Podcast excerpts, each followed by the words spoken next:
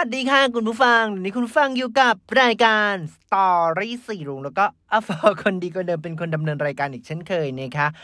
วันนี้ EP ที่ 7 แล้วของรายการ Story สีรุ้งเราจะมาพูดถึง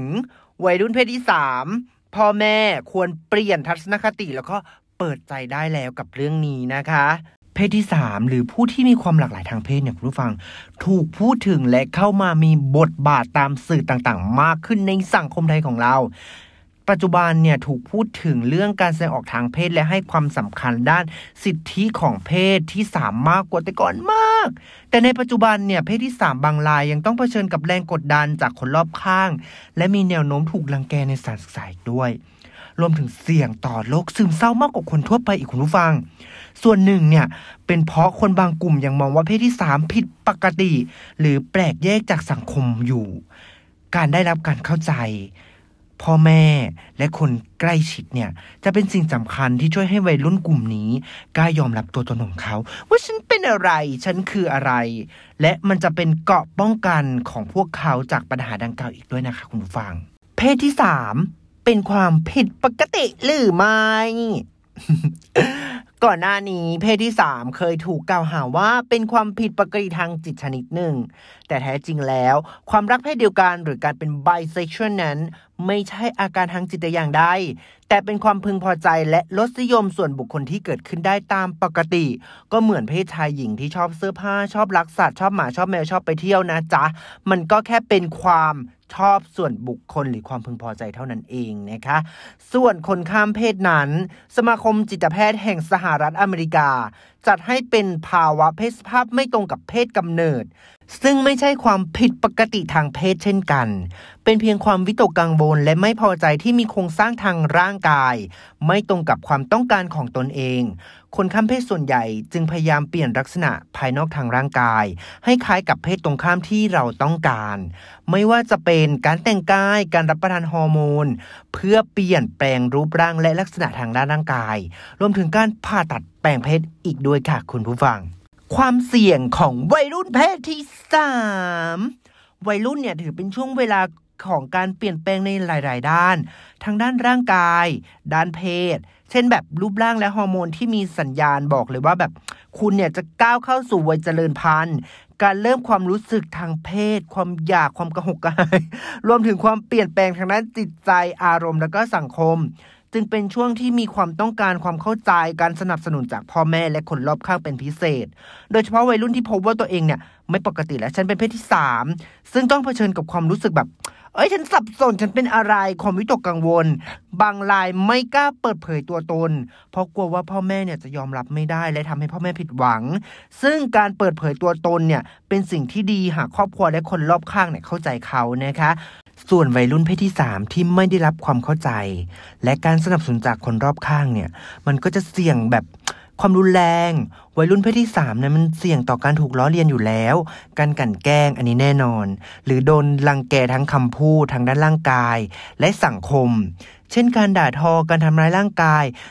ไปถึงการล่วงละเมิดทางเพศของพวกเขาอีกด้วย หรือการถูกกีดกันไม่ให้เข้ากลุ่ม เฮ้ยมึงแบบ ไม่เหมือนพวกกูอะไปอยู่ที่อื่นเดะอะไรอย่างเงี้ย โดยมีงานวิจัยหลายสถาบันชี้ว่านักเรียนที่เป็นเพศที่สามจำนวนหนึ่ง กลายเป็นเหยื่อความรุนแรงเพียงแค่เพศวิธีของเขา และอัตลักษณ์ทางเพศของตนเอง การแก้ไขปัญหาผิดวิธี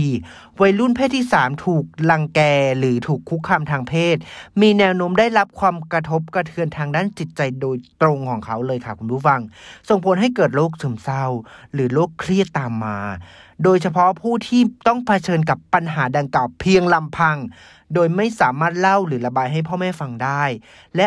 นำไปสู่ถึงการรับมือปัญหาแบบผิดๆ เช่น การใช้สารเสพติดและการฆ่าตัวตายนั่นเอง ทั้งยังมีงานวิจัยระบุว่าวัยรุ่นเพศที่ 3 เสี่ยงต่อการฆ่าตัวตายมากกว่าคนทั่วไปอีกด้วยค่ะคุณผู้ฟัง นอกจากนั้นความรักของวัยรุ่นไม่ว่าจะเป็นเพศใดก็ตาม มักมีเรื่องเพศสัมพันธ์อะปาได้เฮ่เฮ่เข้ามาเกี่ยวข้องอยู่แล้วนะคะพ่อแม่และคนใกล้ชิดควรส่งเสริมให้วัยรุ่นรู้จักป้องกันโรคติดต่อทางเพศสัมพันธ์ด้วยนะคะ เช่นการใช้ถุงยางอนามัยนะคะอะเรามาถึงการดูแลวัยรุ่นเพศที่ 3 เลยเลยกันนะคะ การดูแลวัยรุ่นเพศที่ 3 ก็คือความเข้าใจ การเอาใจใส่ และการสนับสนุนของคนใกล้ชิด โดยเฉพาะพ่อแม่และคุณครู ถือเป็นสิ่งสำคัญที่ช่วยให้วัยรุ่นเพศที่ 3 เนี่ยกล้ายอมรับตัวตนและภูมิใจในสิ่งที่เขาเป็น ซึ่งหลักสำคัญที่ควรนำมาปฏิบัติก็จะมีดังนี้นะคะคุณผู้ฟัง การสนับสนุนจากสถาบันครอบครัวเนี่ยเป็นสิ่งสำคัญมากคุณผู้ฟัง เป็นธรรมดาเลยที่พ่อแม่รู้สึกแบบ ตกใจและก็ผิดหวังเมื่อพบว่าลูกตัวเองเป็นเพศที่สามแต่ก็อย่างใดก็ตามไม่ควรแสดงความโกรธหรือความไม่พอใจต่อลูกนะคะ ควรชื่นชมที่กล้าลูกแบบอ้อเปิดเผยตัวเองให้คนอื่นได้รับรู้ว่าเขาอะเป็นอะไร และเราเนี่ยก็พยายามปรับตัว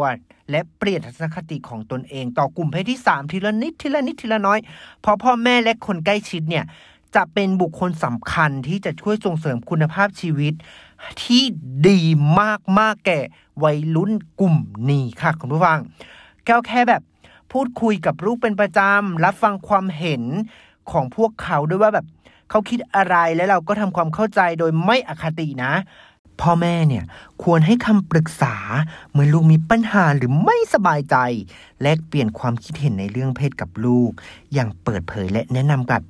การรู้จักป้องกันโรคติดต่อทางเพศสัมพันธ์อย่างถูกวิธี สนับสนุนให้ลูกแสดงพฤติกรรมที่เหมาะสมกับวัยของตัวเอง และทำกิจกรรมที่มีประโยชน์ต่อผู้อื่น วิธีสังเกตของพ่อแม่นะที่แบบบ่งบอกเลยว่าสัญญาณที่ลูกเราถูกลังแกจากสถาบันการศึกษา เช่น แบบหลีกเลี่ยงการทำกิจกรรมร่วมกับเพื่อน ผลการเรียนต่ำลง ไม่อยากไปโรงเรียน โดดเรียน เกี่ยวข้องกับยาเสพติดหรือเปล่า แสดงพฤติกรรมทางเพศที่ไม่เหมาะสมหรือไม่ ใช้ความรุนแรงมากน้อยแค่ไหน มีอาการซึมเศร้า คิดฆ่าตัวตายหรือพยายามฆ่าตัวตายหรือเปล่า การสนับสนุนจากสถาบันศึกษาเนี่ยทางโรงเรียนควรให้ความสำคัญกับการสร้างสภาพแวดล้อมที่ไม่มีอคติต่อเพศที่ 3 ไม่ว่าจะเป็นระบบการเรียนการสอนหรือพฤติกรรมคำพูดของคุณครูอีกด้วยนะคะสิ่งที่การศึกษาไทยและระบบการเรียนการสอนของประเทศเราเนี่ยควรจะมีเลยคือ หลีกเลี่ยงการใช้คำพูดที่แสดงถึงอคติ การเบี่ยงเบนทางเพศ เพศทางเลือก สนับสนุนให้นักเรียนเคารพซึ่งกันและกัน และมีมาตรการป้องกันการใช้ความรุนแรงในโรงเรียนด้วยนะคะ คุณครูเนี่ยควรสอนเพศศึกษาให้เหมาะสมกับวัยของนักเรียน และสอนวิธีการป้องกันโรคติดต่อทางเพศสัมพันธ์อย่างถูกต้อง